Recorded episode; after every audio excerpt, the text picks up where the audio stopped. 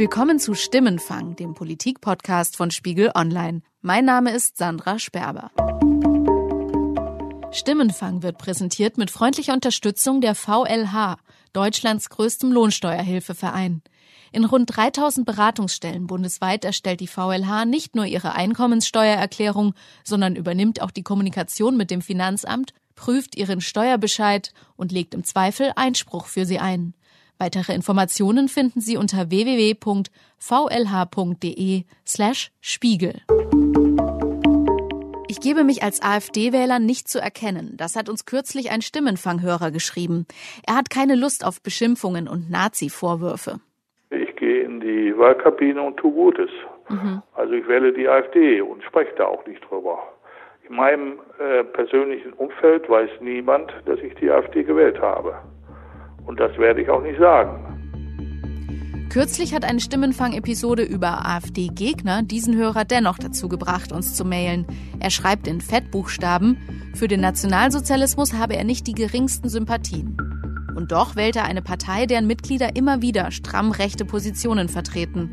Zuletzt sorgten die AfD-Spitzenfrau Beatrix von Storch und ein Bundestagsabgeordneter mit rassistischen Tweets für Schlagzeilen. Wie passt das zusammen? Die Aussage, ich bin kein Nazi, aber ich wähle trotz aller Grenzüberschreitungen die AfD. Immer wieder schreiben uns Stimmenfanghörer solche Sätze. Mit einem von ihnen spreche ich in dieser Folge. Ich habe zweimal die AfD gewählt. Also ich würde mich von allen völkisch-nationalen freisprechen. Das bin ich nicht. Außerdem hören wir von einem AfD-Politiker, der die Partei in der bürgerlichen Mitte verankern will. Wir sind keine Rassisten, sondern wir sind die Partei des politischen Realismus aus der Mitte der Gesellschaft. Wir arbeiten seit fünf Jahren an einer politischen Alternative. Und ich spreche mit einem Aussteiger, dem die AfD zu rechts geworden ist. Es wird ja gar kein Hehl draus gemacht, dass man die NPD sympathisch findet.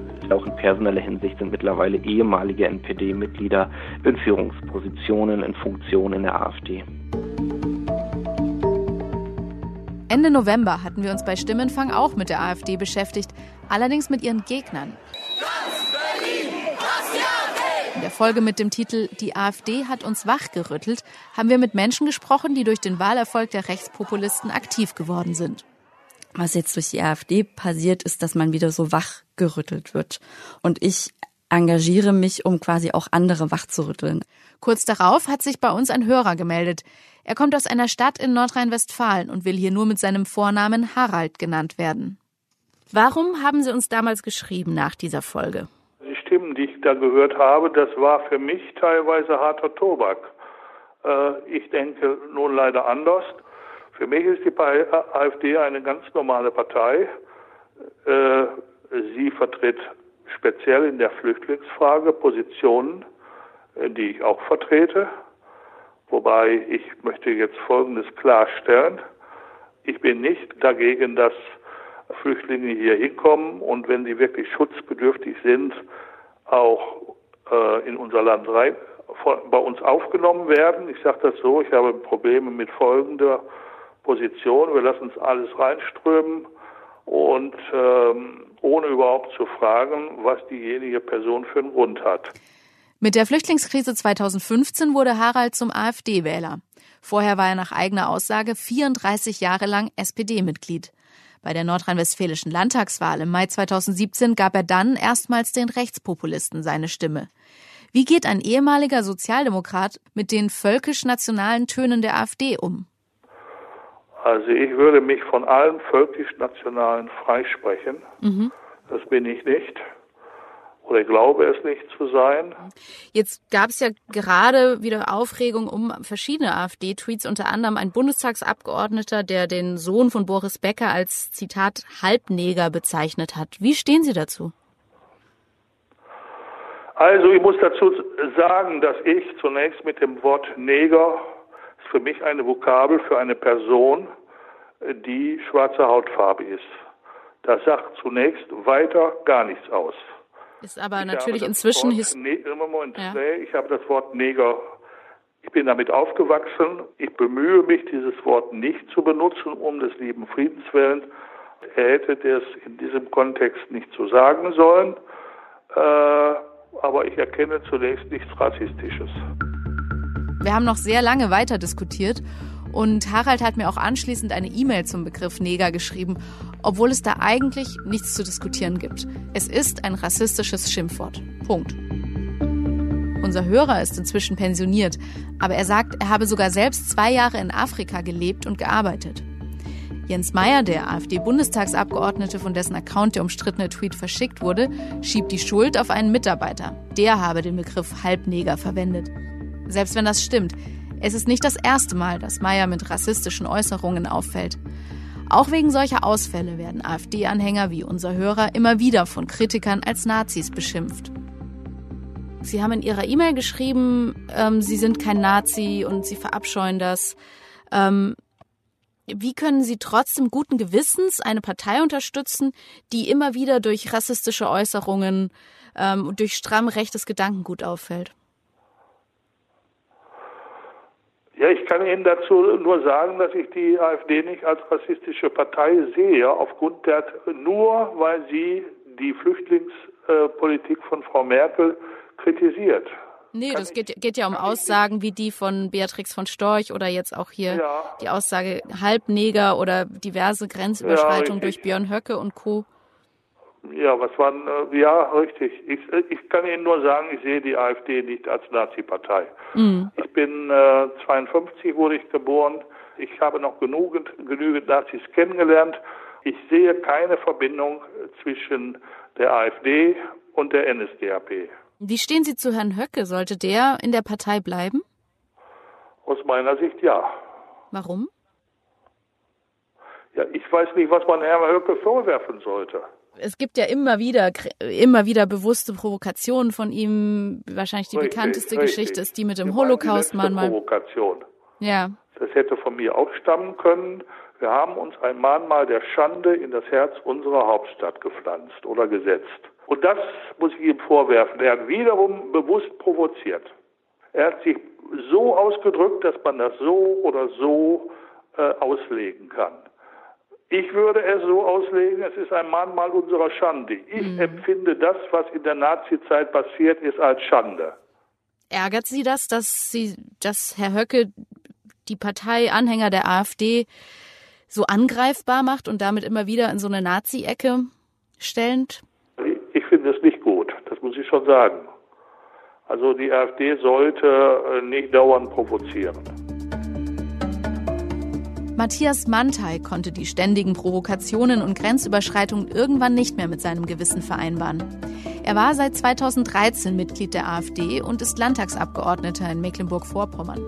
Im Oktober ist er nun aus der Partei ausgetreten. Was war der Punkt, an dem Sie erstmals Zweifel bekommen haben, ob das noch die richtige Partei für Sie ist? Ich hatte nie so das eine einschneidende Erlebnis, bei dem ich dann so gedacht habe, jetzt bis hierhin und nicht weiter der letzten Zeit, in den letzten Monaten, vielleicht auch Jahren hat die AfD aber eine Entwicklung genommen und verfolgt jetzt politische Ziele, die nicht mehr meine Ziele sind, weil einfach doch die, die Stimmung und die Ansichten zu radikal bis zu extremistisch geworden sind. Wie manifestiert sich das, dieses Radikale, oder was haben Sie da erlebt? Das merken Sie vor allen Dingen daran, wie politische Mitbewerber eingeschätzt werden. In der AfD ist es, ist es so geworden, dass man sich, dass, dass man sich völlig abschottet. Ne? Also jegliche ja, wie soll man sagen, jegliche Gespräche mit, mit anderen politischen äh, Mitbewerbern werden gleich als Anbiederung äh, kritisiert oder man wird dann beschimpft als sogenannter Systemlink. Also man, man lebt völlig in so einer eigenen Welt und ist überhaupt nicht mehr fähig zur Selbstkritik.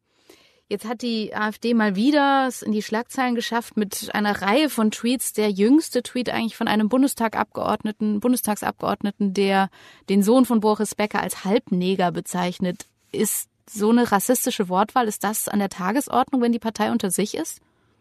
Ja, das, das ist leider sicherlich nicht bei allen Mitgliedern, das auf keinen Fall, aber bei vielen Mitgliedern ist es definitiv ein normaler Umgangston. Das heißt, diese Tweets, das hat Sie nicht überrascht? Nein, das hat mich mit Sicherheit nicht überrascht. Äh, das ist ja auch überhaupt nichts Neues. Mhm. Das ist für mich immer noch so ein bisschen verwunderlich, dass das immer noch so funktioniert. Ne?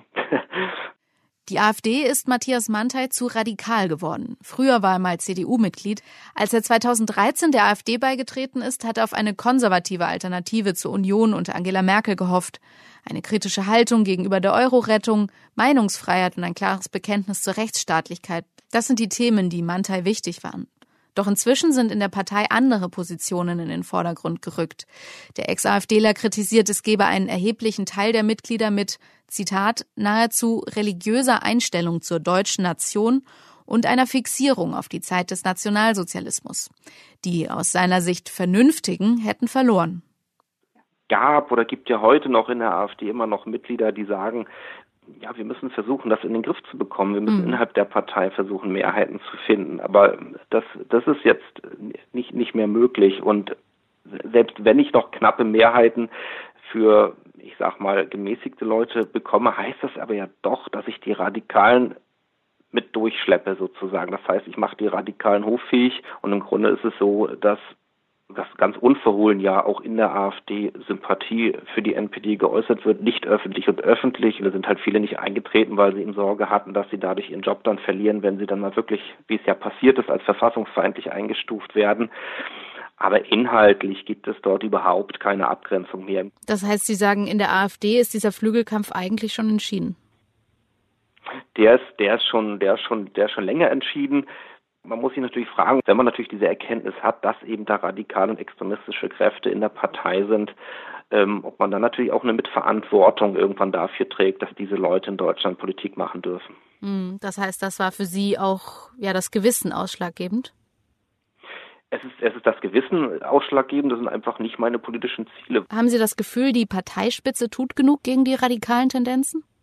Die Parteispitze tut definitiv nicht genug gegen die radikalen Tendenzen, schon lange nicht mehr. Ich sag mal, es wurde noch nie überhaupt vernünftig durchgegriffen in der AfD. Das ist eines der Grundübel in der AfD, dass eben eine, eine Abgrenzung, das Wort Abgrenzung ist in der AfD ein Schimpfwort. Ne? Das mhm. hat wiederum zur Folge, dass jeder sich austoben kann in der AfD, wie er will. Sei es noch so, äh, seien es noch so menschenfeindliche Ansichten oder Äußerungen.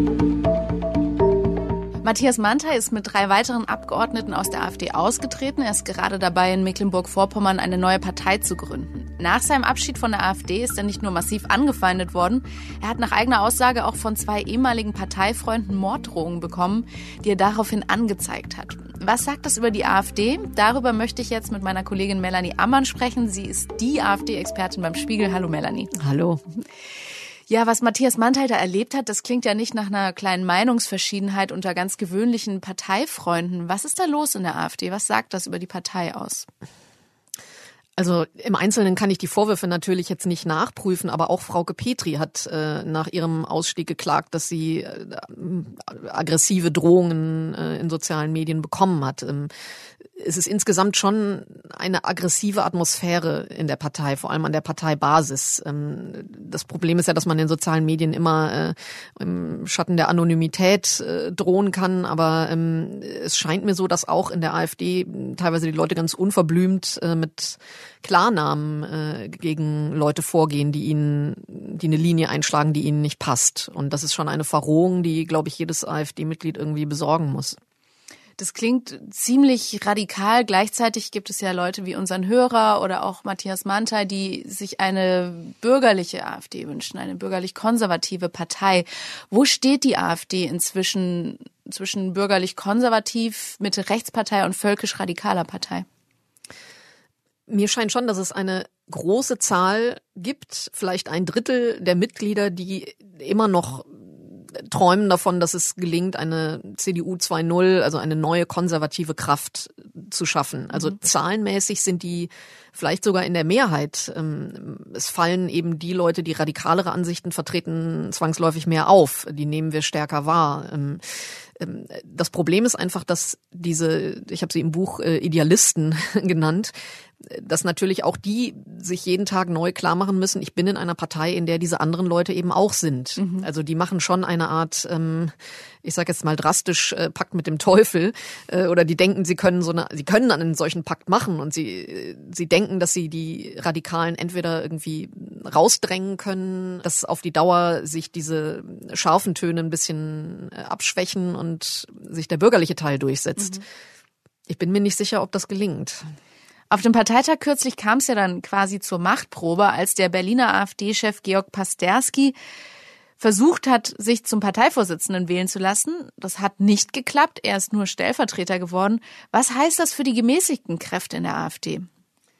Also man konnte auf diesem Parteitag sehen, dass bei den Delegierten tatsächlich es ein Patt gibt zwischen Leuten, die ähm, gemäßigter sind, die die AfD als irgendwann auch mal als Koalitionspartner einer bürgerlichen Regierung sehen. Ähm, mhm.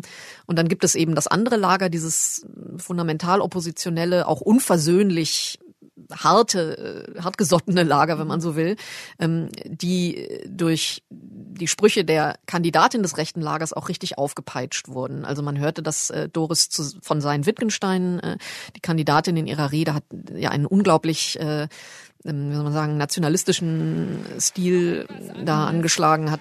Ich möchte nicht, dass wir in dieser sogenannten Gesellschaft ankommen, das ist nicht unsere Gesellschaft. Da werden wir ausgegrenzt. Da standen die Leute regelrecht auf den Tischen. Also diese Frau hat all die Knöpfe gedrückt, die funktionieren äh, in diesem rechten Lager. Und es war dann ja eine Entscheidung 50-50. Das mhm. heißt, das Kräfteverhältnis ist schon so, ähm, dass, äh, wenn es hart auf hart kommt, äh, die Radikalen schon zumindest die Hälfte der Delegierten ausmachen. Das ist schon beunruhigend.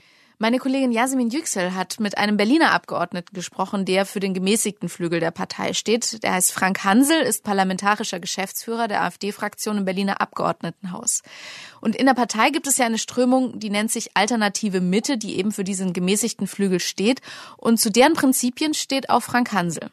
Also grundsätzlich soll die Alternative Mitte, so wie ich das verstehe, äh, Zeichen setzen und zwar vor allen Dingen in der Kommunikation nach außen. Leute, es gibt äh, eine AfD, die ist anders als sie medial skandalisiert wird, wobei man auch sagen muss, dass eben bestimmte Funktionäre in der Partei auch immer wieder Sachen sagen, die äh, sozusagen skandalisiert werden können. Mhm. Äh, das Problem ist ja, und das ist ja bekannt, äh, dass etwa zwischen 70 und 80 Prozent der Wähler äh, der Meinung sind, äh, die AfD wäre eine rechtsnationale oder eine rechte oder teilweise auch rechtsextreme Partei. Äh, das ist die Zuschreibung der Medien, wo auch möglicherweise immer mal wieder eigene Leute dran schuld sind. Und die alternative Mitte will eigentlich sagen, Moment, es gibt, das ist nicht unbedingt die AfD, dass man sagt, Leute, hört zu, wenn ihr mit Merkel nicht einverstanden seid, wenn ihr die CDU nicht mehr wählen wollt oder wenn ihr die SPD nicht mehr wählen wollt, weil ihr seht, das sind Gesinnungsethiker und die Verantwortungsethiker sind heute in der, äh, in der AfD, die damals vielleicht noch Helmut Schmidt gewählt haben, dann ist die AfD die richtige Partei. Hier könnt ihr schamlos mitmachen. Das ist die neue Kraft in Deutschland, die dritte Kraft. Habt keine Angst, wir sind keine Nazis. Ich glaube, das ist die Botschaft. Melanie, redet sich Frank Hansel das schön? Sind die radikalen Stimmen zwar laut, aber klar in der Minderheit, so wie er das beschreibt?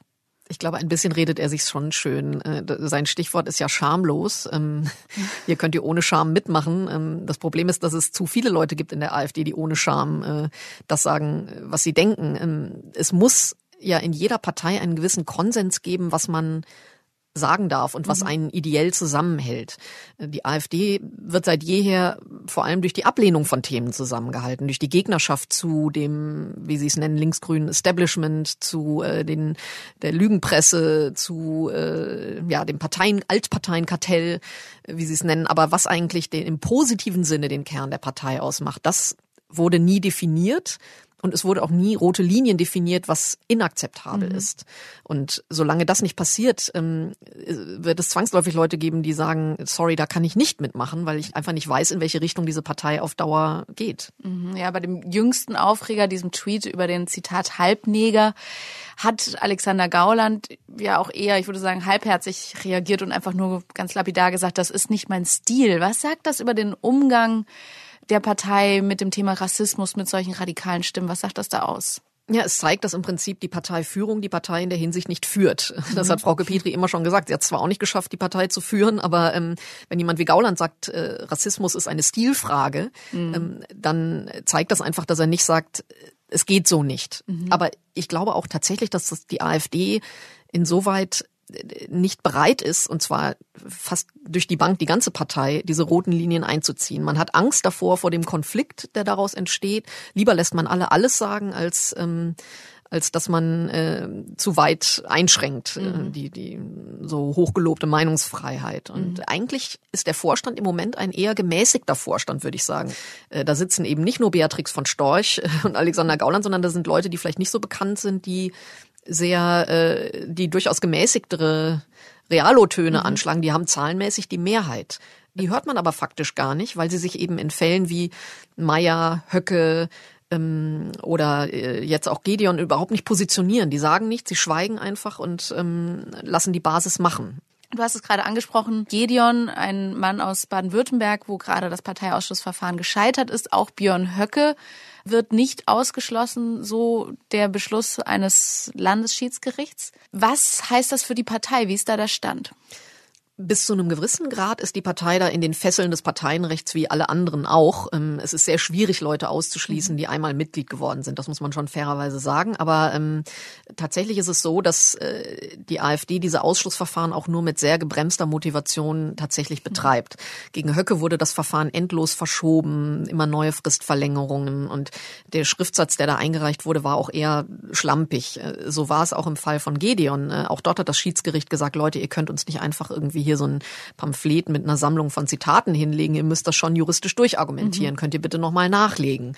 Ähm, dann kam vom Vorstand, ja, da immer nur die Antwort, ja, wir schicken noch was und so. Es kam aber nie was. Deswegen wurde dieses Verfahren jetzt einfach eingestellt. Das klingt so ein bisschen so, als würde der Vorstand dieses Verfahren zwar pro forma einleiten, aber dann nicht wirklich dafür kämpfen oder nicht wirklich die Argumente auch liefern. Genau so ist es. Man wünscht sich eigentlich, dass diese Fälle im Sande verlaufen, dass einfach ein Mantel des Schweigens äh, sozusagen darüber gedeckt wird. Also äh, mit Mut zur Wahrheit, wie die AfD es ja propagiert hat, das eigentlich nichts mhm. zu tun. Meine Kollegin Jasmin hat mit Frank Hansel, dem gemäßigten AfD-Abgeordneten, auch über die Personalie Björn Höcke gesprochen und der hat da eine klare Meinung.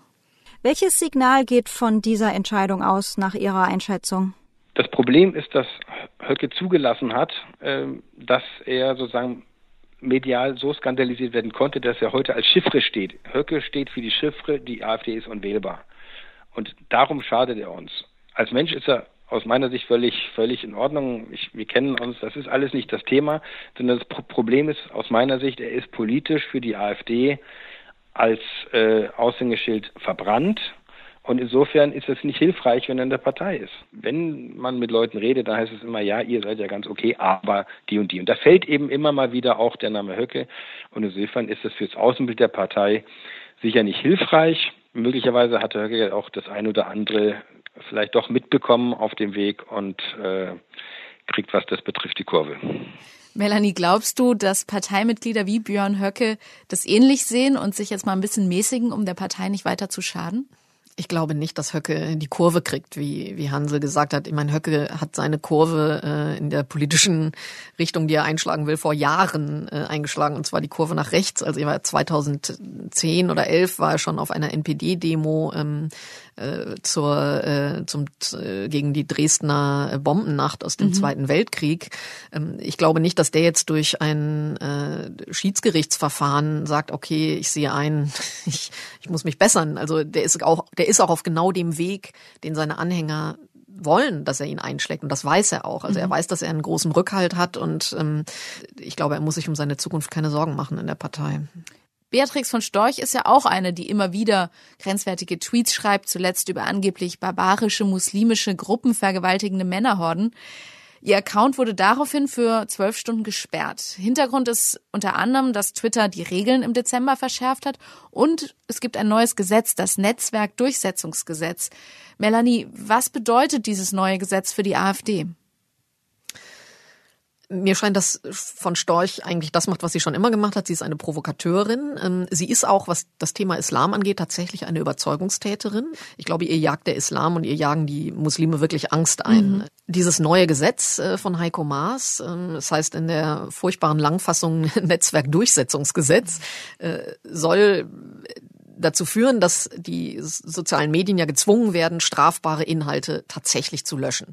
Die AfD profitiert aber ganz enorm davon, dass nun mal äh, das Recht äh, Grauzonen hat und das eben nicht immer klar erkennbar ist. Ist ein Tweet jetzt ein Rechtsverstoß? Ist ein Facebook-Post Volksverhetzung oder ist es nur ähm, äh, ist es nur straflose Hassrede? Mhm. Und äh, weil die sozialen Medien einfach mal zu bequem sind, mal aber auch nicht in der Lage sind, äh, da sauber zu differenzieren, weil die Leute nicht gut genug geschult sind, äh, weil aber eben auch die Rechtslage schwierig ist, wird im Zweifel eben gelöscht. Und so kann die, können Leute wie die AfD äh, wunderbar die Grenzbereiche da ausloten, mhm. äh, können mal bewusst über die Stränge schlagen, werden dann gesperrt oder gelöscht und können nachher sagen, da seht ihr es, äh, das ist wie so eine Art Volkssport in der Partei geworden. Hurra, ich wurde gemeldet oder hurra, ich wurde gesperrt. Ähm, da seht ihr, was der Justizminister wieder mit uns macht. Das ist vielleicht auch eher Ansporn, weiter solche Tweets zu schreiben. Ich glaube, dass dieses NetzDG, äh, wie es ja kurz heißt, tatsächlich äh, ein Konjunkturmotor für die AfD ist. Vielen Dank, Melanie. Gerne. Das war Stimmenfang, der Politik-Podcast von Spiegel Online. Natürlich freuen wir uns auch nach dieser Folge über Ihr Feedback. Die Nummer unserer Stimmenfang-Mailbox lautet 040 380 80400. Nochmal 040 380 80400. E-Mails oder Sprachnachrichten können Sie uns an stimmenfang.spiegel.de schicken. Und wenn Sie uns auf iTunes hören, freuen wir uns, wenn Sie uns dort eine Bewertung hinterlassen. Diese Folge wurde produziert von Yasemin Yüksel und mir, Sandra Sperber. Wir wurden unterstützt von Ruth Lampen, Charlotte Meyer-Hamme, Thorsten Reitzek und Matthias Streitz. Und die Stimmenfangmusik kommt von Davide Russo.